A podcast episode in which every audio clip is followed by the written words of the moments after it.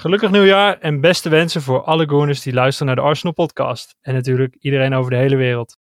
We starten het jaar 2022 met een zure nederlaag, maar harder dan dit heeft City nog niet hoeven werken dit seizoen. En hij overheerst dus trots op onze Gunners. En er is babynieuws. We gaan beginnen. Dit is aflevering 20, seizoen 2 van de Arsenal podcast.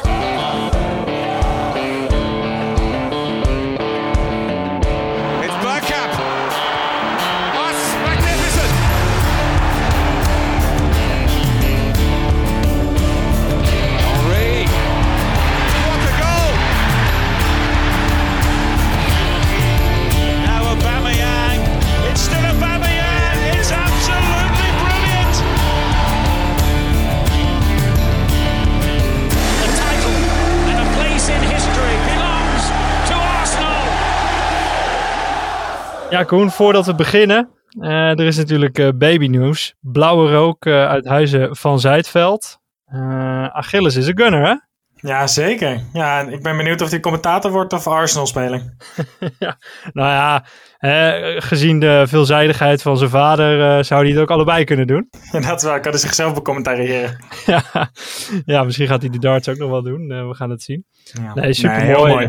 Ja, toch? Ja, heel mooi. Ja, Ja, dus namens de podcast eh, komt er natuurlijk een, eh, een mooi cadeau aan eh, voor de kleine Gooner slash Gunner. Dus nou, over 18 jaartjes zullen we hem wel zien debuteren in de Carabao Cup.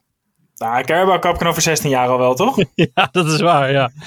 Hey, goed, dat is het mooie nieuws. We hadden ook wat minder nieuws. We begonnen het jaar natuurlijk niet heel lekker. Een hele zure tegen City, 1-2. We moeten hem toch even bespreken. Ja, dingen, dingen zijn nog pijnlijker als je er dichtbij bent, hè? Ja, dat is heel zuur.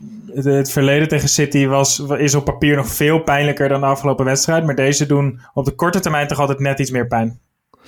Ja, klopt. En ik eh, vond het echt wel heel erg zuur, want ik eh, was onderweg naar Budapest. Ik heb een eh, lekker lang weekendje daar, eh, ja, ben ik daar eventjes geweest. Dat was eh, erg fijn. En ja, ik ging eigenlijk eh, net boorden eh, toen ongeveer bijna de eerste helft klaar was. En eh, ja, ik heb natuurlijk een geweldige eerste helft al gezien. En eh, Ja. je moet dan letterlijk telefoon in vliegtuigmodus zetten. En je denkt, oké, 1-0, nou wat zal het worden? Dus ik echt, nou, die twee uur, want het is maar twee uurtjes vliegen, waren eh, eigenlijk wel hels. Want ik wilde gewoon weten wat het was geworden. Had je niet als een stewardess kunnen vragen of ze af en toe even tussenstanden door kan Ja. geven dan? Had ik eigenlijk wel kunnen doen. Maar dan land je dus en dan, godverdomme, had ik weer geen internet. Weet je, mijn vriendin wel. Dus ik ruk die Jij, telefoon. jij schelde. Ja, ik schelde, ik ruk die telefoon uit de handen. Eerst even Google. nou, 1, 2, ja, dan weet je niet wat je ziet. Dus je vriendin was ook een gezellige weekendje weg. Nou, ik moest me serieus wel inhouden om eh, het weekendje niet te laten bevuilen door het, eh, Arsenal, eh, door het resultaat van Arsenal. Het was echt wel heel lastig. Ik moet ook heel eerlijk bekennen, ik kon ook serieus de dag erna gewoon er niet naar kijken. Normaal dan zit ik altijd wel op Twitter alles te volgen, Arsenal Fan TV. En dan kijk ik alle samenvattingen, of tenminste alle samenvattingen, maar ook ehm, eh, de soort van samenvattingen van ja, de derde helft, bewijzen van. Ja. Van alle pundits die hun commentaar geven. En eh, ja, nu kon ik het echt niet aanzien. Dus ik heb pas eh, gisteren heb ik pas een beetje naar kunnen kijken. Maar zit je dan nog in het rouw? Want ik, ik ben alweer zo ook al wel op het punt dat, dat de positieve dingen ook alweer gaan overheersen hoor. Ja, nee, klopt. Daar kan ik op zich wel van genieten. Maar eh, zeker omdat je dan zo'n weekend weg bent, dan moet ik het echt eventjes aan me voorbij laten gaan. Als jij Rodri of Silva nu voor je motorkap zou hebben, dan zou je per ongeluk Ja. verkeerd pedaal drukken, of niet? Ah, die had ik echt de Donau ingesmeten. ja, nee, ja, of een eh, weekendje met Orban. Ik denk dat dat ook wel heftig is. Maar eh, nee, Heel veel vrijheden, denk ik. Ja, nee, dat, wat dat betreft was het eh, echt super fijn in Boedapest. Vandaar dat hij ook iets later online komt, deze aflevering. Maar goed, we gaan het eventjes over voetbal hebben. Genoeg over randzaken. Wat vond je ervan, Snijboon? Nou, ik, ik heb 99% van de wedstrijd enorm genoten.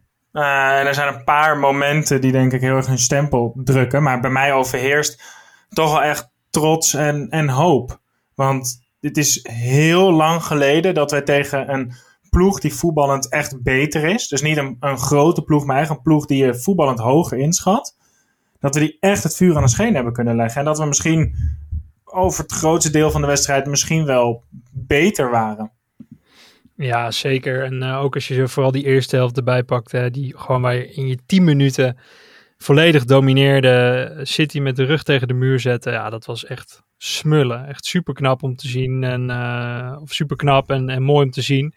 Ja, en zeker wat Martinelli ook vooral liet zien. Hè, die was toch wel bezig in de, in de eerste helft. Ja, maar Martinelli ontwikkelt zich steeds meer tot, tot, een, tot een buitenspeler die, die het iedereen lastig kan maken. En, en die alle facetten van het moderne voetbal eigenlijk op die positie beheerst. Want hij heeft die ontzettende doelgerichtheid. Hij heeft die, die verdedigende instelling waar we hem al zoveel om geroemd hebben. Maar mm-hmm. hij is nu ook nog eens aan de bal. Begint hij steeds meer een buitenspeler ook te worden. Qua dribbles en qua, qua hoe hij het spel verlegt en opzoekt. Dus het, het is wel een hele complete speler aan het worden. En, ja. en als je Arsenal-spelers ook over hem hoort. Nou, dat is al een tijdje natuurlijk ook binnen de club leeft volgens mij echt wel dat dit echt een, echt een heel bijzonder talent is. Ja, zeker. We gaan daar zo meteen nog eventjes uh, verder op in. Maar inderdaad, uh, jij haalde het de vorige aflevering al aan. Ramsdale was de gast in de podcast van Ben Foster, de Fostcast. Ja. En uh, ja, daar waren wat mooie quotes ook over Martinelli. Waarin hij onder andere ook zei van... Ja, als hij nog een beetje gaat bulken, hè, dus wat wat steviger wordt, dan, dan hebben we echt een uh, bizar goede speler in huis. En hij laat het nu al zien. Uh, die aanname natuurlijk hè, op die uittrap van Ramsdale, dat is al bizar. Maar vervolgens ook de dribbel. Hij houdt die vind, jij, vind jij die aanname bizar? Ik vind namelijk het, zeg maar, jij hebt ook wel eens een bal aangeraakt, maar ik vind het verschrikkelijk dat er mensen zijn die een bal over 70 meter zo weg kunnen leggen. Ja, dat, dat je hem dan aanneemt, dus tot daar aan toe. Maar hoeveel keepers in de wereld zijn er nou die op ja. die eh, gewoon structureel over zo'n afstand gewoon medespelers uitzoeken. Ja, terecht punt, Snijboom. Dat is ook zo. Maar we lijken het bij Ramsdale al redelijk normaal te vinden. En ik denk ja, maar Martijn wel... is er niet, hè? Dus je mag het nee. gewoon over Ramsdale Ja, dat is waar. Ah, geweldige paas. ah, voetbalporno puur zak. Nee, maar het is natuurlijk ook zo dat we bij Arsenal heel lang niet een winger hebben gehad... die gewoon een bal kan aannemen überhaupt. En een man voorbij kan dribbelen. Dus je ziet dingen daar inderdaad... Een keeper zie je dingen doen, maar je ziet daar dus ook Martinelli, ja, gewoon die hele actie was natuurlijk super mooi. En nou. dat maakt het wel extra bijzonder dat we echt een talentvolle speler in huis hebben die dat allemaal kan. En op nou, het hoogste niveau. Op het hoogste dit niveau. Is, dit, is, dit is niet tegen Max Aarons van Norwich, het is gewoon tegen Cancelo. Ja. Ja, die die later ook nog eventjes uh, fopt, hè? Dan haalt hij hem ja. even terug en snel weer naar voren en koekoek. Nou, heeft maar, nou, Cancelo had niet zijn beste week, maar het blijft wel nee. een van de beste backs, denk ik, op dit moment. 100% ook zeker wat je, wat je bij hem ziet de laatste weken. De goals die hij maakt, de passes die hij geeft, verdedigende acties die hij uithaalt. Je terecht punt. Hij heeft natuurlijk uh, best wel een heftige week achter de rug met een overval. Volgens mij vier man die, uh, die hem thuis aanvielen. Ja, super ja. laf. Mega laf. En uh, dat lijkt wel steeds meer de trend te worden. Hè. We hebben het bij Gabriel ook gezien, onze eigen Gabriel. Waar natuurlijk ook het is natuurlijk van, al, het is van alle tijden. In Spanje en Italië ook. Tijdens Interlandweken is er ook het zijn ook altijd veel, wordt er in, zijn, er, zijn er invallen, maar ja, het is, wel echt, het is wel echt pijnlijk dat het tegenwoordig zo soort van grof is. Dat ook het feit dat er andere familieleden dan zijn, of nu zelfs dat hij er zelf is, dat dat ook nie, niemand meer tegenhoudt. Nee, het is echt bizar. En het lijkt wel alsof ze de spelers ook beter kunnen vinden steeds. Uh, het is echt heel laf. Zeker ja. uh, rond de kerstperiode met familie erbij. Het is, uh, ja, dat is afschuwelijk. Ja. Maar goed, ja, wel super knap dat hij ook, nou, binnen twee dagen was het volgens mij. Ja, het veld mentaal super sterk. Dat je op dat ja. moment gewoon zegt, ik ga gewoon doen wat ik moet doen. Precies. Of in ieder geval misschien daar ook in de, de afleiding in. Maar ja, nou ja, ik zag hier op Twitter wat ja, vervelende grapjes daar ook over rondgaan. Dus ik dacht, we noemen het toch nog even op een soort van normale manier vanuit onze kant. Ja, eens ja. Nee, daar mag je gewoon uh, geen grap over maken. Dus dat is verschrikkelijk. Maar ja, super knap uh, dat hij inderdaad uh, weer op het veld stond. Maar hij werd wel, maar hij werd wel weggespeeld. Ja, nou ja, precies. Ja, nee, we moeten toch weer even terugkomen ja. op hoe goed Martinelli was. En, ja. Ja, wat, wat vond je verder van zijn acties? We hebben natuurlijk iets van drie echt wel grote kansen van Martinelli gezien in die eerste helft. Mm -hmm. uh, die snelheid ook. Uh, vooral bij die een, volgens mij was dat, uh, was dat de laatste kans voor rust. Dat hij ja, ontzettend hard dribbelt. eigenlijk de bal iets te ver voor zich uitspeelt. Maar dan linksom Cancelo was het volgens mij eromheen komt. En hem dan net langs de paal puntert van Ederson. Ja, dat, dat zijn toch bizarre acties. Ja, het is, hij heeft een... Nou ja, wat ik zeg, het is een combinatie van uh, dingen waar hij goed in is, die hem gewoon heel gevaarlijk maken. En je vergeet bijna, en we hadden het vorige keer ook al over, dat hij lang geblesseerd is geweest. Dus dat hij qua ontwikkeling misschien nog wel een jaar jonger is dan dat hij is. Omdat hij eigenlijk een jaar eruit heeft gelegen bijna. Mhm. Ehm, en ja, echt groot respect ook voor, ik, ook wel echt voor de technische staf en voor Arteta. Hoe ze hem eigenlijk hebben tegengehouden. Precies tot het moment, denk ik, dat hij echt, echt op ontbranden stond. En hem toen gewoon los hebben gelaten. Ja, Want het is, het, is, het is niet normaal wat daaruit komt nu. Nee, maar ook verdedigend. Hè? Het is echt bizar. Ja, we kunnen Ja. het beter de Gabriel Martinelli podcast noemen, denk ik. Nou, maar dat verdedigende is natuurlijk, hij heeft dat ook uit zichzelf wel. Maar eigenlijk bijna alle spelers die tegen City speelden, hebben dat in zich. Ik denk dat we eerder hiervoor te maken hadden met een selectie die daar gewoon scheid aan had. Dan, want iedereen heeft het in deze ploeg. Ook een Eudegaard, ook een Lacazette, ook een Saka. Alle aanvallende spelers eigenlijk hebben het van nature ook in zich om, om, om die druk te houden. En op de slimme momenten wel hun verdedigende werk te doen. Zodat je als team weer druk kunt blijven zetten. Nee, klopt. En je, je zegt het inderdaad, het hele team was supergoed aan het verdedigen. Bij die 1-0 ook hè, van Arsenal, die, dat is natuurlijk klasse. White die die bal daar supergoed afpakt van de Bruine.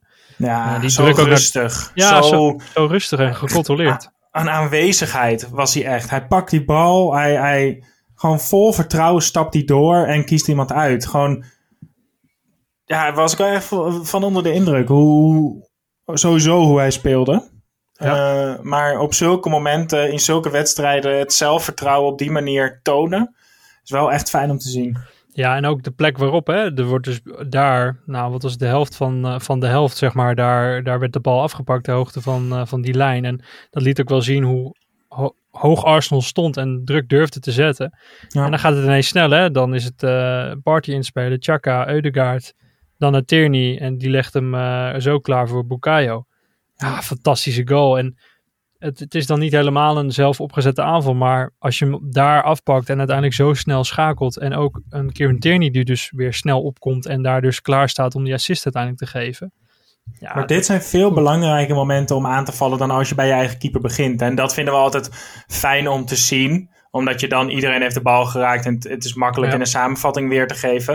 Ja. Maar op het moment dat City een bal inspeelt en je onderschept die, heb je te maken met de tegenstander die allemaal net drie meter naar voren loopt omdat er een bal naar voren wordt gespeeld. En in het moderne voetbal zijn dat veel belangrijkere momenten om een aanval op te zetten, omdat tegenstanders uit positie zijn. ja, klopt. Dus op dat moment snel kunnen schakelen en het spel kunnen verleggen naar de andere flank, wat ze deden, via het middenveld. Dat, ik denk dat dat ook, dat is ook natuurlijk een beetje het spel van eh, City.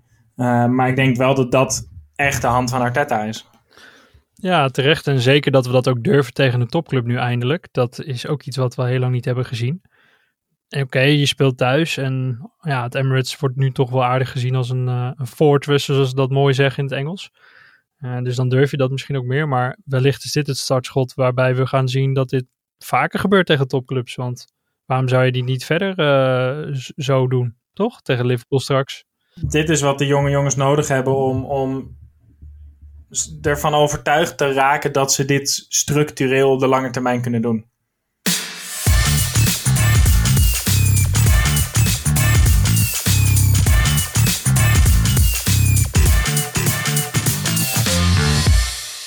We moeten helaas ook nog even over wat minder eh, leuke dingen hebben. De scheidsrechters in Engeland, nou dat was al wel bekend. Hè? Dat is van een eh, ongekend laag niveau. Mhm. Eh, laten we even beginnen bij eh, de overtreding op Eudegaard. Wat vond je daarvan? na 500 herhalingen, drie gifjes, een samenvatting en een verrekijker, denk ik wel dat het een pingel is. Omdat ik in de herhaling die nu het meest langskomt, zie je Ederson niet de bal raken. Maar ik moet heel eerlijk zeggen dat ik op normale snelheid, maar wel ingezoomd, ik, ik, ik kan nog steeds niet goed zien of het een pingel is, maar volgens mij is het er wel een. Ja. In ieder geval genoeg om de scheids naar het scherm te laten gaan. En Nou, dat is denk ik mijn grootste, dat is mijn grootste kritiekpunt. Dat die bij het ene moment wel en bij het andere moment niet wordt gestuurd. Maar heel eerlijk, als dit tegen ons was en we hadden hem tegengekregen, was ik wel boos geweest. Ja? Dat denk ik wel. Omdat je toch in de normale herhaling zie je wel de, ehm, de bal van richting veranderen. In de herhaling, die, dat gifje wat je nu de hele tijd overal ziet, Ja. zie je ook dat Eudegaard eigenlijk half op de voet van Ederson terechtkomt. Niet puur echt ervoor komt, maar ook tegen de voet van Ederson aanstapt. Mhm. Dus als Arsenal-fan op verdedigend vlak had ik misschien ook nog wel heel hard geroepen: ja, het is een duel en hij raakt hem eerder. Oftewel, de voet van Ederson stond er eerder en daar komt Eudegaard eigenlijk tegenaan. Ja, echt kip en ei vond ik het. Maar met, met het oog op de, de andere penalty vind ik in ieder geval dat hij naar het scherm had moeten gaan. En je weet, als je in Engeland naar het scherm wordt gestuurd, wordt er altijd pingel. Dat Want zo. stel je voor dat je als scheidsrechter zelf had beslist. Nou ja, klopt. En het gekke is wel natuurlijk dat het lijkt alsof de VAR niet alle beelden heeft gekregen of heeft gezien. Dat, dat Mhm. weten we natuurlijk nooit zeker. Maar als je puur op de tv-beelden afgaat, dan lijkt het alsof, je, eh, alsof het beeld waarop eigenlijk toch wel heel duidelijk te zien is dat Ederson te laat is. Hè, dan is hij volgens mij van achter de goal, geloof ik, eh, was dat beeld. Ja, dan is het wel echt heel duidelijk te zien dat eh Ederson te laat is. En ja, dat de bal ook niet eerder wordt gespeeld. Want als de bal natuurlijk eerst wordt gespeeld en daarna Eudegaard wordt gevloerd, dan heb je een ander verhaal. Maar dat dat dus niet aan de orde was. En ja, ik vind dat toch wel heel gek dat dat beeld dan waarschijnlijk nooit bij de VAR langs is gegaan. Want dat kun je niet over het hoofd zien. Dus ik heb ook het idee dat, hè, dat is net als met een buitenspelval, wat we bijvoorbeeld bij Everton eh, uit hadden. Hè? De, Mhm. twee, twee, twee of drie goals geloof ik van Richarlison die werden afgekeurd Ja. het moment van eh, de herhaling bij een buitenspelval of de invalshoek bij een overtreding voor eventueel een penalty is natuurlijk super bepalend. En Ja. nou, wat ik zei, afgaand op het beeld wat we bij de tv hebben gezien, ja, vraag ik me af of dat beeld wat later bekend werd wel voorbij is gegaan met de VAR. Ja, en wat het, volgens mij waar het, waar het hoog over echt fout gaat, is dat de regel is dat als iets clear and obvious is, dat er dan wordt ingegrepen. Ja. Maar ik heb het gevoel dat scheidsrechters veel minder fluiten voor penalties. En het meer van Dus de VAR afhangen, la- laten hangen. Ja, maar dan moet je dus de inzet van de VAR veranderen. Dan moet je dus zeggen, als ik het niet zeker weet bij een penalty, gaan we sowieso nog een keer kijken. Ja. Want nu leg je eigenlijk. Je, er zijn nu te veel momenten waarop je zegt: Oké, het is niet clear and obvious, maar het had best gekund. Terwijl de scheids misschien zelf wel denkt: Ja, ik denk wel dat er een is. Maar ik laat die VAR lekker kijken. Want dan word ik in ieder geval niet in de zijk genomen. Ja. ja, wel terecht punt dat je eigenlijk het moment dat je even naar de kant kunt gaan, gewoon gebruikt bij twijfel bij jezelf. En een VAR kan natuurlijk daar sowieso sneller op inhaken van ga nou maar, want inderdaad, check het even. Ja, Maar eh, ja, dat, dat inderdaad de scheidsrechter altijd een moment zelf nog heeft van eh, ik ga gewoon even kijken zonder eh, dat de VAR dat maar altijd moet zeggen eens. Dat, dat klinkt goed, maar Ja. ja, het is natuurlijk de rode draad is door, door seizoenen lang en het is heel Ja. vervelend. En, en zeker voor, nou, misschien wel vorig jaar dat we wel drie, vier keer zijn genaaid en nu ook dit seizoen weer. Noem bijvoorbeeld een Crystal Palace thuis. Eh Man United uit, waarbij we volgens mij voor stukken minder geen penalty krijgen. Ja, maar Ook hier hadden we het voor, hier hadden we het voor de meer, ook al even over. Ik, Ja. ik, die, die, die inconsequentie is zo gigantisch. En dat is zo'n groot probleem nu in Engeland. Dat ik dus denk dat elke fan van elke club in Engeland kan dit zeggen in de podcast die ze maken over hun team. Omdat er Ja. zoveel fout gaat bij de scheidsrechters, alle kanten op, dat iedereen elke week genaaid wordt. Ja, dat klopt. Ik heb niet het gevoel dat wij meer genaaid worden dan, weet ik veel, Brighton. Nee, maar we zitten hier wel bij de Arsenal podcast. En Ja, je- precies. als je hem daar krijgt, dan, eh, ja, dan kom je in die eerste helft waarschijnlijk toch wel op 2-0. Tuurlijk, maar kijk, Ja. ik, in de emotie van de wedstrijd heb ik ook op Twitter gegooid dat ik, eh, dat ik iedereen een gelukkig nieuwjaar wens en Stuart uit wel gordelroos. Dus op die dag zelf kan ik, kan ik zo'n scheids echt wel achter de behang plakken. ja. Maar als, ik dan, als je dan langer gaat kijken en er wat meer over leest en luistert, dan, dan neemt dat gelukkig, ik word ook wat ouder, neemt, dat toch, neemt die woede ook iets af nog. ja, nieuw jaar, nieuwe intenties, eh Snijboon. Nee, ik blijf gewoon boos hoor, wees niet bang.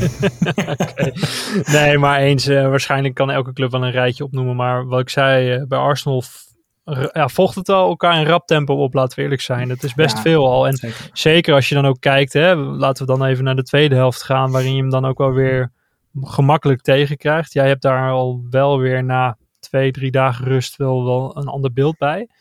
Jij vond het niet eh, wel een penalty eigenlijk, hè? Op het moment dat dat shirt zo uitrekt, geef je de scheids echt een reden om te geven. En ik vind ook dat, ja, hij gaat heel makkelijk naar de grond, maar ik vind de knie van Chaka wel wat onnatuurlijk staan. Ehm, dus je, je geeft de scheids te veel mogelijkheid om hem te geven. Met dat shirt wat zo beweegt, weet je ook, als hij hem niet geeft, wordt iedereen gek. Stel je voor dat, dat, dat Martinelli naar binnen komt. Die gaat over iemands knie en je ziet dat shirt zo bewegen. Ja. Dan was je toch ook de straat op gegaan als het geen pingel was geworden. ja, maar daar krijg je dus ook weer het verhaal van... we krijgen voor ehm, heel veel zwaardere dingen krijgen we geen penalty. Het is natuurlijk ook weer super onhandig van onze Chaka, laten we eerlijk zijn. Ja. Het is, dat is super dom. Hij heeft zijn imago niet mee. Ehm, laten we zeggen, nou, Rob Holding, hè, dat is toch wel een aardige ideale schoonzoon. Als hij het Mhm. doet, krijgt hij hem waarschijnlijk niet tegen. In eerste instantie zegt de scheidsrechter ook doorspelen. Ja, Silva duikt ja, vrij opzichtig. Dat, dat, ik wist helemaal niet dat dat zo'n lul was, joh. Nee, dat wist ik eigenlijk ook niet. Ik was de laatste tijd best wel aan het genieten van hem. Ja, Ook in de Champions League bijvoorbeeld heb ik hem Ah, dingen zie zien je doen. toch wel dat een Spanjaard en een Portugees zijn gelijk weer. Ja, ja, precies. Maar ja, laten we eerlijk zijn, in dat rijtje is het natuurlijk niet helemaal een penalty. Want ja, als je het vergelijkt naar, naar, eh, met andere zaken, met andere Het is net zo goed een pingel als die van Eudegaard. Ja, Dus in beide gevallen doe je als verdedigende partij iets om de scheidsrechter een reden te geven om hem, om een pingel te geven.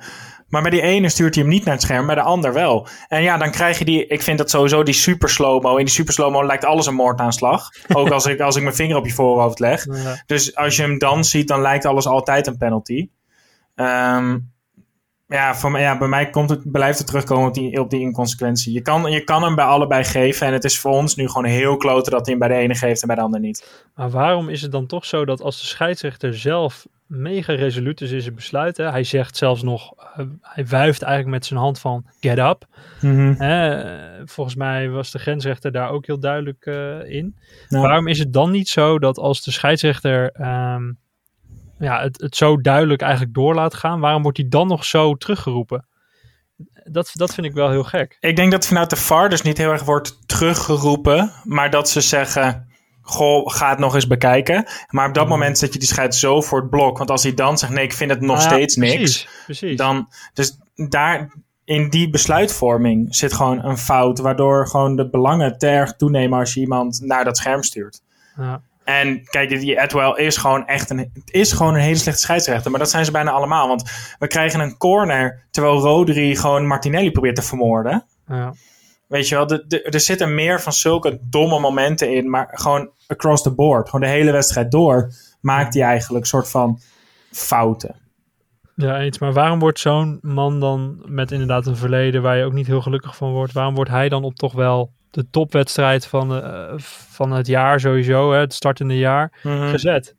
In die Ik ben bang dat ze niks beters hebben. Maar Ja, wordt dat het is, is heel pijnlijk. maar? Ja, ja, nou ja, je kan, je, kan, je kan er beter en een omgekochte Saoedi eh met een fluit in zijn mond zetten daar ondertussen. Maar ik denk dat dit het gewoon is. Ja. Ja, dan hebben we nog één ding eh, waar de scheidsrechter ook weer een fout maakt. Of tenminste, Gabriel doet het ook niet heel slim, hè, daar op het middenveld. Maar hij krijgt twee keer geel. Ja. Eh, de eerste is voor klagen, eh, slash penalty strips lopen. Ja, en die in tweede ieder is geval irritant genoeg doen. Ja, irritant genoeg doen. Die tweede is wel, eh, wat, wat mij betreft, vrij duidelijk. Maar andersom krijgt hij geen rood. Hoe bedoel je? Als hij de eerste eentje omver loopt Ja, en dan gaat zeuren, dan krijgt hij niet die tweede. Want die tweede, die, die voor dat praten is het lichtst. Alleen op het moment dat je die eerste hebt gehad, en daar kan je het mee eens zijn of met niet, o- over niet mee eens. Maar op het moment dat je die eerste hebt gehad, is het gewoon heel dom wat hij daar doet op het middenveld. En, en nogmaals, die voor praten kan heel licht zijn. Alleen op de deur is de situatie, je hebt die gele kaart. En je mist een interceptie op het middenveld en je knalt er gewoon eentje zo hard omver dat je gewoon terecht geel krijgt. Maar als je een scheidsrechter bent van de Premier League, die toch wel echt nou, de match of the day fluit, dan moet je je eigen ego kunnen overstijgen, omdat een speler wellicht wat geïrriteerd is en gaat klagen. Dan kun je hem ook best een waarschuwing geven, dan haal je Lacazette erbij, maak je het allemaal heel formeel. Ja. Eh, doe je het ook eventjes bij de, voor de camera van, hey, hè, Lacazette toespreken, Lacazette Mhm. weer naar Gabriel, klaar. Want dan zorg je er wel voor dat... eh, Maar dat is bij dat klagen bedoel je dan? Ja, bij het klagen. En kijk, die, Ja, maar ik denk dat hij dat andersom misschien ook wel gedaan had. Nou, Alleen, Dat weet ik niet, Koen. Kijk, eh, het is natuurlijk een enge man, die, die Edwell. En ja, maar waarom, ja, Nee, Ja. maar waarom, waarom zou je daar, daar niet overheen kunnen stappen? Ik bedoel, ja, maar dat, hele, maar, met dat een toch waarschuwing. ook- maar dat zie je ook in Nederland nu. Dat zie je met al die scheidsrechters in Spanje en Italië. Dat, het hele punt van je ego opzij zetten, dat bestaat niet meer voor scheidsrechters. Want het is, het is te veel spotlight. Dus het trekt alleen nog maar mensen aan die zelf ook in de spotlight willen staan. Je hebt bijna geen scheidsrechters meer die zichzelf wegcijferen. Die bestaan gewoon niet meer. Nee, en Niet op dat je- niveau. Nee, en daar kun je natuurlijk best over nadenken. Waarom is dat nou zo? Hè? Waarom worden scheidsrechters niet... eh, waarom krijgen ze eigenlijk geen podium als ze wel supergoed hebben gefloten? Dat hoor je maar een paar sportcommentatoren zeggen. Ja. Het gaat vaak vrij onopgemerkt eh, aan je voorbij als een scheidsrechter goed fluit. Maar Ja. misschien is het wel eens goed dat, dat dat ook wat meer wordt belicht. Want Ja, dan hebben ze ze- minder de neiging om dat zelf op te zoeken misschien. Precies, ze hebben de stress eh, dat ze iets fout doen. We hebben de VAR erbij die, waar, waarbij stress komt, komt kijken. Ehm, ja, Twitter helpt dan ook niet mee voor zo'n scheids. Eh, zeg maar gewoon hele, ja, alle social media, laten we eerlijk zijn. Ja, ik, ik heb het idee dat dat eh, inderdaad niet meer gebeurt. En daardoor fluit je toch eigenlijk wel zo'n wedstrijd wel dood. Eh tuurlijk, we kijken, bekijken dit allemaal met een Arsenal-bril. Maar wat mij betreft had het met een waarschuwing had het ook voorbij kunnen zijn. Ja, die eerste wel. Maar ik, ja, ik, denk, ik vind dan nog steeds wel dat je, en dat is. ehm, het zou een City niet overkomen, die tweede gele kaart. En op het moment dat hij die eerste geel heeft gehad, hoe licht die ook is, Mhm. is het gewoon echt heel dom om die tweede te pakken. En natuurlijk gebeuren er nog veel meer dingen in die wedstrijd die allemaal een soort van kantje boord zijn. En is het allemaal heel zuur hoe het loopt. Maar het gaf mij wel echt David Luiz Gabriel Paulista vibes dit. Dat je er met, een, met geel op zak eentje op zo'n onnodig moment gewoon echt torpedeert. En als we nou eventjes breed kijken naar Gabriel, die hebben dat natuurlijk eigenlijk nog helemaal niet zien doen. Die staat volgens mij echt een dijk van een seizoen te voetballen. Absoluut. Die is echt, ik, weet- ik weet niet wat er is gezegd. Eh, misschien dat Gabriel Jesus hem iets in het Portugees heeft. eh, Nou, volgens mij miste hij hem gewoon. Die bal die schoot er tussendoor. En hij denkt gewoon, oh shit, blok. nee, maar ik Gewoon- bedoel- ja, nee, tuurlijk. En hij, hij is ook heel snel met zijn armen omhoog eh, excuses aan het maken. Dus Ja, het is, dat, het was- is ook dat is die Sol Campbell aanpak. Ja. Hè? Als, je, Ja. als, als die zijn handen omhoog deed, dan weet je zeker dat hij iemand op zijn enkels Ja. aan het schoppen was. Nee, klopt. Maar wat ik eigenlijk bedoel te zeggen is dat we het Gabriel niet eens zo heel erg kwalijk kunnen nemen. Omdat hij, wat mij betreft, heel veel krediet heeft, eh, heeft opgebouwd. Het is alleen wel een hele harde les. En ik ben benieuwd hoor of we hem gaan aanklagen, die, eh, die rode kaart die hij nu heeft. Volgens mij is het één wedstrijdje, hè? twee keer geel. Ja.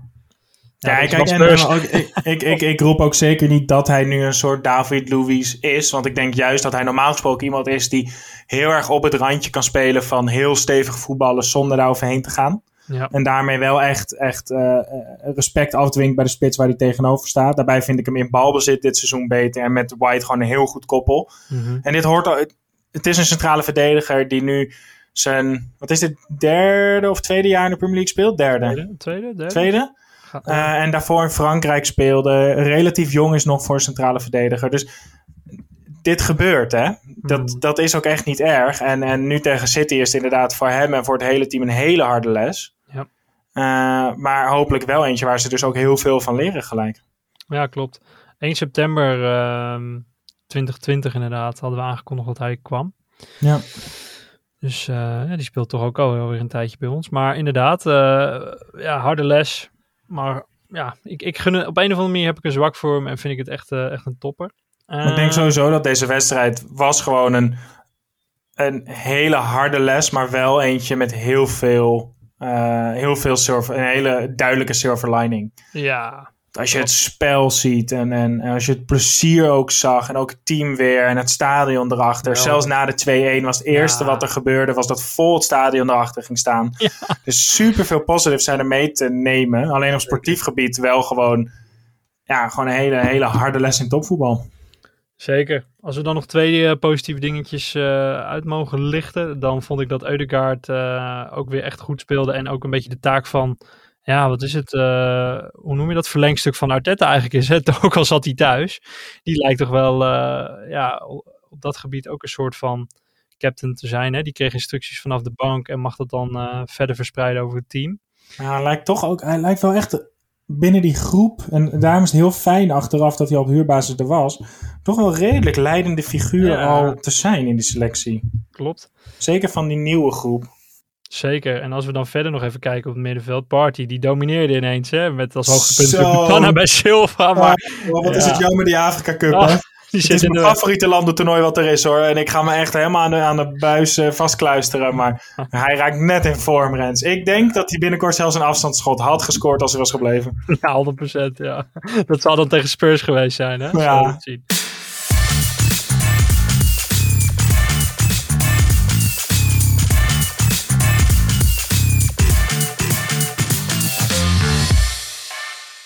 Ja, dan eh, rest ons natuurlijk eh eventjes verder kijken naar Liverpool. Daar heb ik eigenlijk best wel zin in. Het is even de vraag of het doorgaat. Toch wel wat eh, berichtgeving omtrent Liverpool dat zij weinig ja, spelers qua eerste elftal kunnen opstellen.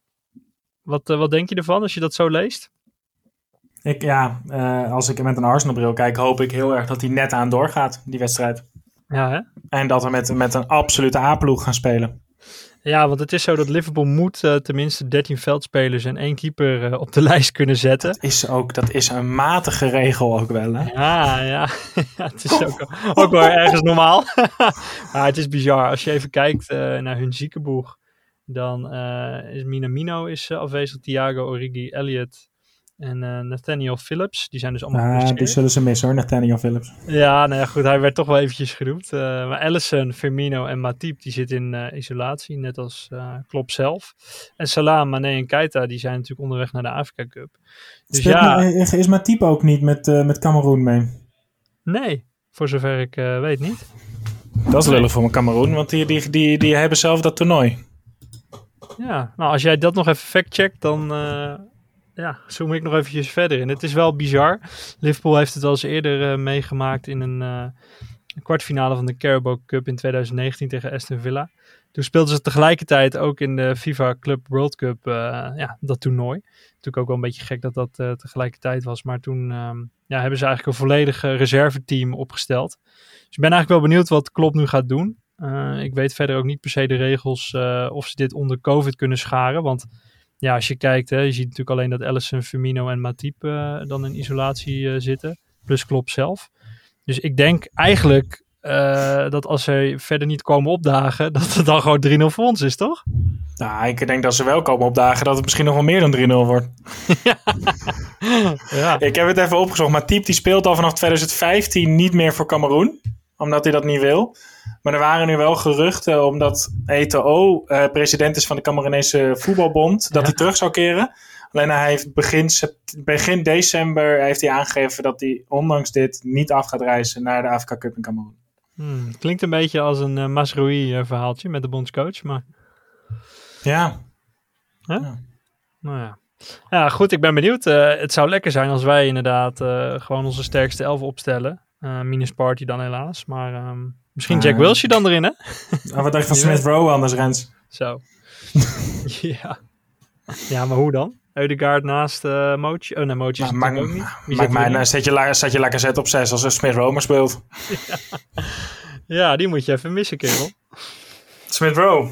Ah. Ja, maar dit, eh, hij is de hete. Hij valt eigenlijk elke keer in. Eh, en en nou, nogmaals, laten we heel blij zijn dat er eindelijk een keer een luxe probleem is bij Arsenal. Ja, klopt. En hij, hij komt wel bovendrijven.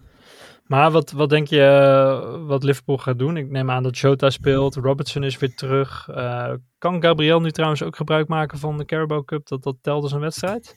Weet ik eigenlijk niet. Dat ik zou- dacht dat, dat, dat, dat, dat de Carabao Cup daar niet in meetelt. Ik denk eigenlijk dat het alleen de V Cup is. Maar Ja. ja, verder, eh, wat, wat ik zei, Jota. eh, Nou ja, ik denk dat ze bij Liverpool heel hard hun best gaan doen om nog wat geblesseerde, dan wel COVID-besmettingen op te zoeken. Nou, niet opzoeken als in, maar zoveel mogelijk gebruik ervan maken om ervoor te zorgen dat ze niet hoeven te voetballen. Dat zal hun voorkeur hebben.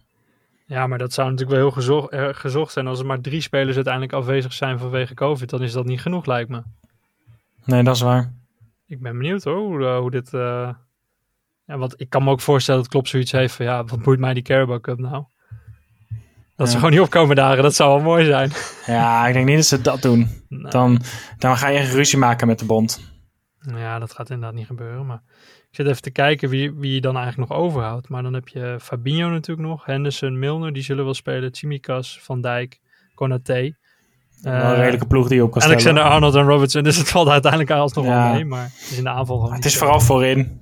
Ook omdat Origi er niet is natuurlijk. Dus daar zal je, ja, daar zal eh, Jota dan met Firmino, ja, als Firmino eruit is, kan Nee, die Firmino spelen. ook niet. Nee. Nee, dus dan zal, het, eh, zal Jota de grote man worden met een, eh, een Chamberlain of zo op de flank. ja. Ja, ja, we gaan het zien. nou, ik ben benieuwd. Ja, ik heb er wel heel veel zin in. Want eh, ik heb nu eigenlijk elke, elke keer wel weer zin om Arsenal te zien. Heb jij dat ook, dat gevoel? Dat is lekker hè? Ja. Ja, ik eh, vind dat zo fijn. En Ja. niet alleen omdat ik, ik ben, het is niet alleen dat ik niet bang ben dat we verliezen altijd. Dat is één ding. Maar ook ik ben oprecht, vind ik het leuk om ze weer te zien voetballen. Precies, nee eens. Gaan we door naar eh, de transfergeruchten. de molen is weer behoorlijk aan het draaien. Eh, wat ik eh, allereerst wel grappig vond om te zien is dat eh Nicolai Muller, die wordt weer teruggeroepen van zijn huurperiode bij Victoria Köln. Oftewel, Belligan kan dan dus worden verhuurd. Dus dat wordt op die manier opgelost, ook voor de onder 23. Ja, toch wel het nieuws van vandaag is denk ik toch wel de 55 miljoen plus Torreira die geboden is voor Vlaovic. Volgens de Gazzetta dello Sport hebben we dat ja, ingediend, dat bod.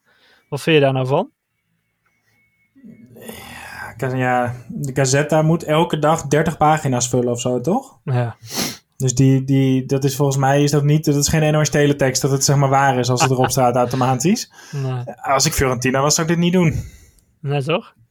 Volgens mij Nee, want dit Torreira hebben ze volgens mij al die koopoptie van 15 miljoen op. Ja, Dus dan zou het een totale waarde van 70 miljoen hebben. Terwijl je al een optie hebt op een, van, op, op een deel van dat geld. ja. Ja, ik zou het heel graag hebben. Maar wat ik tot nu toe altijd gelezen heb, is dat hij niet naar Arsenal wil. Nee, dat. En ergens geloof ik ook niet dat hij eh, de man is waarin Arteta gelooft. Op een of andere manier. Ik weet ja, Nou, dat heel ik- veel Vlaovic, maar Dit, hij is volgens mij, eh, heeft hij in 2021, wat heeft hij, 33 goals gemaakt of zo in een kalenderjaar? qua goals En- zit het wel goed. Maar wil en- Arteta niet een Lacazette-kopie, zeg maar? Want het loopt nu toch? Ja, maar deze gozer is ook ontzettend sterk, hè? Ja. Dit is niet alleen een doelpunt te maken, dit is gewoon, dit is gewoon een soort snel krachtmens van 1,90. dat dit is ook wel weer aantrekkelijk. Nee, dit is, ja, ik luister dan altijd, eh, ik luister altijd een, eh, een voetbalpodcast van The Guardian. Mhm. waarin ze ook vaak ehm, correspondenten uitnodigen. En ik moet zeggen dat ik de, de, de Italiaanse correspondenten die daar zitten, die zijn wel echt lyrisch over hem. Ja, maar past hij ook bij ons? Eh, ik, ik denk dat een, een spits van dat niveau altijd wel past. Dit is echt een van de toptalenten van Europa. Ik denk niet dat we in de positie zijn dat we als we een optie hebben op zo'n speler, dat we dan moeten zeggen, ik weet niet of hij goed genoeg kan kaatsen. Want dit is er juist weer eentje waardoor je misschien wat minder hoeft te kaatsen, eh, maar wat meer weer het spel kan gaan maken. Nou, het is natuurlijk meer dan kaatsen. Lacazette werkt wel echt ontzettend hard. Tuurlijk, tuurlijk. Maar dit is, kijk, bij Fiorentina red je het ook niet met 90 minuten in de 16 staan. Nee, dat is Dat is, waar. ook, dat is ook gewoon countervoetbal. Nee, klopt. Ja, je hoort natuurlijk ook Isaac. Hè. Weet ik ook niet genoeg van om nou te zeggen, want die past ook 100% bij Arsenal. Je, je ziet natuurlijk wel de giftige tandem eh, in positieve zin met eh Eudegaard, hè, wat je zelf ook al zei in het verleden. Ja, misschien dat dat eh, beter past. Ik, ik denk ook wel dat Ze Arteta... passen allebei heel goed in het profiel van de afgelopen aankopen, toch? Ja, dat zeker. Jong en ehm, ja, heel veel rek er nog in. En, Jong, dicht bij de top, juiste instelling. ja, Ja. Ja. klopt. Ik, ik, vertrouw, ik vertrouw ze eigenlijk wel in een aankoop als ik dit allemaal zo lees. Nou ja, weet je, we kunnen het ook gewoon overslaan en gewoon eh, zien wat er gebeurt. Is misschien ook wel eens een keer lekker, maar het is Ja, natuurlijk maar wel... dan, dan kan je de, die hele podcast net zo goed niet meer maken. Nee, maar het is natuurlijk wel bijzonder, eh, Koen, dat we wat dat betreft qua transfers gewoon wel heel relaxed erin staan. Hè? Het is, normaal was het altijd, je moet minimaal drie, vier spelers halen. Het gaat niet goed. Stress, Ja. eh, hoop paniekvoetbal rondom transfers. Het gaat nu eigenlijk alleen maar om nog een klein ja, beetje schoon maken. En kwaliteitsimpuls inderdaad. En dat is natuurlijk wel een hele bijzondere positie. En dat hebben we toch wel snel gedaan. Hè? Arteta twee jaar coach nu. eh, op de maand af. En ja, dat is toch wel, eh, wel heel bijzonder hoe, hoe snel dat is gegaan. En ook al ben je nog steeds Arteta oud, ik snap niet helemaal waarom je dat nu zou zijn, dan is het toch genoeg om, eh, om in te geloven. En ja, ook op transfergebied is dat wel heel fijn. Als je kijkt hoe de selectie er nu voor staat, hoe de band met het publiek is hersteld, hoe, hoe Arsenal nu leeft, hoeveel potentieel we hebben opgebouwd, ook op financieel gebied op het veld, dan gaan we wel echt de goede kant op. En we zijn er nog niet, maar we zitten wel echt, echt op de goede afslag nu. Klopt, en als we nog eventjes in het transferhoekje blijven. eh Wilshire die lijkt zich toch voor een korte periode aan te sluiten bij de selectie. Zou je dat mooi vinden, nog even zes maanden Jackie? Ja, ja, kan je nooit nee tegen zeggen. Ik heb Nou het ja. gevoel dat hij, meer, dat hij meer voor de trainingspartijtjes er is. Omdat nou ja, hij kan gewoon de plek van Maitland Niles op de tribune innemen. Eh, en hopelijk voor hem eh, geeft het andere clubs genoeg vertrouwen om hem na dit half jaar dan nog een contract te geven. Ik denk serieus dat dat het ook wel een beetje is. Hij is En natuurlijk dat, ook dat wel zou ik heel chic vinden van de ja, club. dat is heel chic. En hij is natuurlijk ook bezig voor zijn ja, trainer, trainersbadges, zoals ze dat in Engeland dan zeggen. Dus daar is hij ook wel mee bezig. Maar het is natuurlijk voor de kleedkamer sowieso goed. Het is een beetje een cliché, maar ja, dat zou inderdaad wel een hele mooie zijn. Heel eerlijk, er zijn natuurlijk te weinig wedstrijden om hem eh, serieus minuten te geven.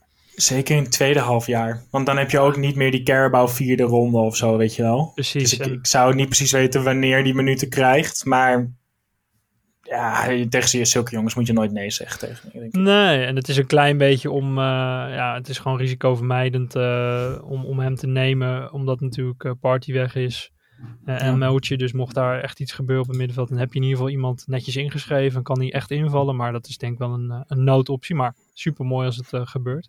Hey, Ja. El Neni en Auba werden gelinkt aan Newcastle. Auba dan een huur met verplichte koop uit 20 miljoen. Moeten we daarvan geloven? Het, ja, waarom zouden ze El Neni halen? Dat snap ik ook niet. Dat ze Auba halen. De, Auba past perfect in waar zij nu zijn, hè? Ja. Degradatienood, veel te veel geld. Help, wat moeten we? Oh, daar is iemand ongelukkig. We kopen Ja. hem. Ja. Het, het, het is echt. Het, het, is in de, het staat in de sterren geschreven dat Auba daarheen gaat. En over een jaar weer met Bonje weggaat. En naar China of zo, ja. Ja. Oh, dan mogen ze trouwens geen spelers met tattoos hebben, hè? Dat las ik ook ergens. Oh, nee, hij moet, hij, moet, ja, dan moet hij dan bedekken. Dus dan moet hij zijn Michelin-mannetje pakken. Ja, nee, maar eens, dat, het klopt. Het, het zou natuurlijk voor Newcastle, eh, om in ieder geval uit de degradatiezone te komen, een hele mooie zijn. Met Saint-Maximin wordt het dan wel een gekhuis, denk ik, daar met Auba. Ja, maar Rens, je, je moet- je moet- het is de tegenstelling van dat ze heel veel geld hebben, maar wel. Aubameyang degradatievoetbal is toch schitterend. Want die Saint-Maximin, dat ziet er leuk uit. Hè? En dat is helemaal, eh, FIFA Street helemaal fantastisch. Ik snap dat iedereen die FIFA speelt helemaal gek is van zo'n jongen. Ja. Maar sorry, maar je hebt er geen kut aan. Op dit moment. Echt helemaal niks. Over Ja, twee hebt- jaar hebben ze daar weer wat aan. Je hebt er, nee, klopt. Je hebt er één keer in de twin- tien wedstrijden, twintig wedstrijden heb je er wat aan. Dan Ja. laat je een keer wat zien wat dan wel handig is. Ja, die andere negen laten ze man lopen. Ja, nee, klopt. Maar goed, eh, het, het zou voor ons mooi zijn. We kunnen die 20 miljoen goed gebruiken voor Zeker. Vlahovic of Isaac. Dus ehm, ik denk dat, eh dat Auba, ja, als hij terugkomt van de Afrika Cup, ook niet per se meer meteen weer terugkomt. Hè. Hij heeft hem natuurlijk wel eh, extra vroeg, Arteta, heeft Auba dus extra vroeg ook eh, naar Gabon laten gaan. Ja. Dus ja, prima. Eh, ik, ik ben benieuwd hoe, die, hoe hij dan weer terugkomt straks. Het zal snel zijn, want Ga- Gabon gaat niet ver komen, denk ik. Dus, eh, Nee, ik denk dat je na, na de groepsfase wel, eh, wel een afspraakje kan maken dan al. Ja, precies. En, en Ketia natuurlijk, hè, in belangstelling van Leverkusen, Palace en Brighton. Dat is wel iets wat, het zou wel fijn zijn als dat snel wordt opgepakt. Hè, want het begint nu wel een beetje vermoeiend te worden, die geruchtenmolen rondom Eddie. Ik gun, het, ik gun het hem ook eigenlijk wel. Nooit, heeft nooit dwars gelegen. Heeft ook nooit, en dat kan aan zijn niveau liggen, nooit de echte kans gehad om eerste spits te worden. Gaat hij denk ik ook nooit meer krijgen, zoals we vorige keer zeiden. Als ik hem was, ja, bij Palace nu met Vieira staan wel leuke dingen te gebeuren. Zeker. Die, die, die spelen echt wel aantrekkelijk voetbal. Heb je die Edouard? Hm? Heb je die Edouard wel? Ik denk Ja, dat- wil ik zeggen, bij, bij Brighton hebben ze echt al een tijdje Ja. geen spits. Precies. Graham Potter Dus- speelt goed voetbal. Ja, dicht bij Londen. Ja. Wel, ja, lijkt me een logische. lijkt me logische. Over Brighton gesproken, that guy Welps, hè? die scoorde nog eventjes de laatste Heerlijk toch? Die dacht dat hij uit tegen Leicester speelde weer. Geweldig. Ja. Ja, de 91ste minuut komt hij hem toch wel weer heerlijk binnen. En dat was inderdaad, het leek heel erg op die goal eh, toen tegen Leicester, waarin Arsenal volgens mij de 2-1 toen maakte, hè, laatste minuut. Ja, zeker, laatste minuut. Ik, ik weet het nog hoor. Ja, dat was wel echt smullen. En dat was natuurlijk ook het seizoen dat we eigenlijk ook kampioen ehm, hadden moeten worden voor Leicester. Maar goed, daar gaan we niet te veel naar terugkijken. Ik, Nee. eh, ik was heel blij dat hij scoorde. En bij Brighton zie ik Eddie inderdaad wel eh shinen. Ja. En je noemde het de vorige aflevering al, de Ben Foster podcast, oftewel de Foscast. Dat is wel een lekkere aflevering zo met Ramsdale, hè? Ja, mooi man. Hij was eerlijk, was hij ook. En, en Ben Foster is ook verschrikkelijk eerlijk, want die zit lekker aan het eind van zijn carrière. Dat is de, voor de mensen die hem niet kennen, de 38-jarige eerste keeper van Watford. Die echt al een heel voetballeven erop heeft zitten. Ja, ik vond het echt wel een leuk interview. Ik had niet verwacht dat een Arsenal-speler de kans zou krijgen om halverwege het seizoen zo'n eerlijk interview te geven. Ook over de transfer en over nou ja, best wel persoonlijke dingen. Ja, ja, het is wel tof, want Ramsdale hebben we ook al op een uh, golfbaan zien staan met uh, twee uh, golfers die hem toen ook interviewden. Ja. dus daar kon je al wel het een en ander horen, maar hier was hij inderdaad wel extra open en super tof dat hij dat heeft gedaan. Zou Ben Forster trouwens ADHD hebben, denk je? Nou, Ramsdale zelf ook wel volgens mij hoor. Ja, maar die was dan nog wel de rustige variant. ja. Jezus, die Vos die kan zijn bek af en toe niet houden. En op een gegeven moment, ik weet niet wie, wie zijn soort van co-host is, maar mhm. die moest hem af en toe echt eventjes uh, temperen. En die hoorde op een gegeven moment ook shh zeggen. Ja. ja, het is echt wel heel tof hoor, dat anderhalf uur Ramsdale uh, zo aan het woord komt. En ik heb ook echt hele toffe dingen gehoord, maar Daar moest ik wel erg om lachen, die vaste. Ja, die vaste die, die houdt de hele dag zijn bek niet, denk ik. Nee. nee. maar voor de mensen die nog niet uh, hebben geluisterd, we zullen niet te veel uh, spoileren. Uh, ga lekker luisteren. Ik zal de link nog eventjes in de show notes zetten naar, naar die podcast. Echt heel tof. Je kunt het trouwens ook op YouTube zien. Ja. Wat ik wel mooi vond, die quotes van Ramsdale hè, over Martinelli onder andere, wat we net al zeiden. die jaagt natuurlijk letterlijk alles af. En ze hebben het daar de hele tijd in de podcast ook over Monster. Hè? En zo ook uh, Saka. Ja, ze zeggen Ramsdale dus, Starboy, Monster, wereld aan zijn voeten. Ja. Typisch iemand waarvan je blij wordt wanneer je zus of dochter met hem zou daten. Oftewel ideale schoonzoon. Maar ook levels to go, hè? Oftewel, ja. Saka heeft nog heel veel ruimte uh, om door te groeien. Ja. ja, leuk hè? Ja, het is wel echt bijzonder. En wat, uh, wat hij eigenlijk overkoepelend over al die jongens zei: van je ziet dat ze gemaakt zijn voor topvoetbal, want ze, het boeit ze allemaal geen reet. Tegen wie ze spelen. Ze zijn voor niemand bang. Maar niet soort van disrespectful, maar op, op, het boeit. Ze hebben zoveel vertrouwen dat ze gewoon niet veranderen qua niveau ten opzichte van het podium waar ze op staan. En dat, dat is gewoon, dat, en dat zien we natuurlijk ook. Hè? Dat is ook waarom deze jongens niet boven komen eh, drijven. Deze jongens gaan beter voetballen van druk. En daar zijn er maar heel weinig van op de wereld. Ja, het zit in de bovenkamer gewoon wel echt heel goed. En dat is super mooi om te zien. En inderdaad, het maakt niet uit in welk stadion ze spelen, hoeveel druk erop staat tegen wie. Ja, ze spelen gewoon beter. En ook over uh, Emil Smith-Rowe zegt hij op een gegeven moment uh, dat hij dus nog beter speelt tegen grote teams, omdat hij qua concentratie zo goed in elkaar zit. En ja, dat hebben we dit seizoen natuurlijk al een paar keer gezien. Dus uh, ja, een hele leuke aflevering met uh, toch wel een klein kijkje in de keuken. Ja. Uh, niet te vergeten, er komt natuurlijk ook nog een Arsenal documentaire aan in samenwerking met Amazon. af en toe vergeet ik dat, maar daar gaan we natuurlijk ook nog wel hele toffe dingen zien. Nee, ik ben er dus, steeds minder bang voor. Aan het begin van het seizoen moest ik echt niet aan denken. Nee, dat klopt, dat klopt. Hey, de Arsenal Women die spelen ook zo waar weer eens uh, om drie uur zondag tegen Birmingham. Die nog maar één punt hebben behaald. Dus ja, dat zal uh, wel een makkie worden. Die hebben natuurlijk wel wat weg te spoelen uh, na het verlies tegen Chelsea voor de FA Cup. Dat was natuurlijk even minder. Maar ja. dat begint nu ook wel weer een beetje te komen. Het is natuurlijk wel af en toe een beetje zoeken wanneer ze weer spelen. Maar goed, die, die mogen... Ja, ze hebben echt een winterstop gehad. Ja, precies. precies. Maar ze zijn door in de Champions League en ze staan eerste nog. Dus dat, ja. daar staat wel wat op het spel. Klopt, dus dat gaat hartstikke goed. En dan rest ons uh, nog één dingetje. Dat is voor ons uh, eigen team, de mannen dus, nog eventjes vooruitkijken. Donderdag uh, eh, 6 januari spelen we om kwart voor negen dus tegen Liverpool voor de Carabao Cup. Dan hebben we op zondag om tien over zes, beetje een gekke tijd, een uitwedstrijd bij Nottingham Forest voor de FA Cup. En dan 13 januari Liverpool-Arsenal, de tweede wedstrijd voor de Carabao Cup. Ja. Wat, wat verwacht je zo van die ja, toch wel bekerwedstrijdjes weer? Um, ja. Ja, we kunnen gewoon nu alle wedstrijden winnen die we spelen. dus ik zie geen reden om, uh, om, om, om nu aan te geven dat we niet gewoon de wedstrijden winnen die we moeten voetballen.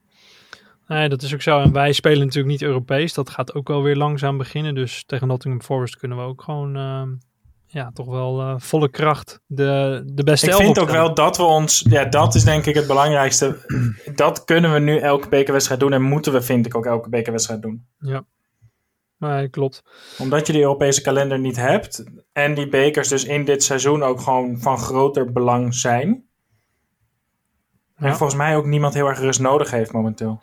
Nee, klopt. En eh 16 januari hebben we een, eh, een flinke Noord-London derby. Volgens mij wel een van de belangrijkste in de afgelopen eh, Poh, vijf jaar. Ja, ja. het is om half zes dan tegen Tottenham uit. Och, als we die toch winnen, hé. Oh man, ja, ik ben, ik, daar kan ik dus echt nu al nerveus voor zijn. Ja, ik ook, ik ook. Ja, ik ook. Heel erg. Dat is echt niet normaal. Nee, klopt. Ja, dat wordt Ja, echt ja, alle pijlen gaan daar nu eigenlijk al op. In mijn hoofd. Ja, ik moet heel eerlijk bekennen dat ik eh, stiekem al een klein beetje droom weer van Champions League avonden voor Zeg het nou niet, Rens. dat mag ik eigenlijk niet zeggen. En eh, weet je, het zal niet van mij afhangen. Maar ja, als we die toch winnen. En zeker als je dan ook ziet dat Man United heerlijk verliest van Wolves. Dan doet het trouwens nog wel pijn dat wij daar niks op Old Trafford eh, hebben weggesleept. Maar goed. FC Game in Hand heette ja, ze nu, hè? precies, precies. Maar ja, Tottenham heeft natuurlijk ook nog wel wat potjes in te halen. Die winnen dan heel vies weer in de laatste minuut. Ja, Maar het is ook nog niet eh, schrikbarend goed of zo. Dus ergens begin je dan wel te denken van... Oké, als ze die tegen Tottenham pakken, dan, dan gaat het er wel echt heel mooi uitzien. Maar goed, daar moeten we misschien eerst dat maar eens doen. voorzichtig in zijn. Ja, klopt. Hey, dan wil ik jou weer bedanken, Maestro. Dat was weer een fijne aflevering. Top. Ik heb genoten. Goed zo, kerel. Hey, eh, veel plezier op windsport als je mag. En eh, tot snel weer. Thanks. Yo, hoi.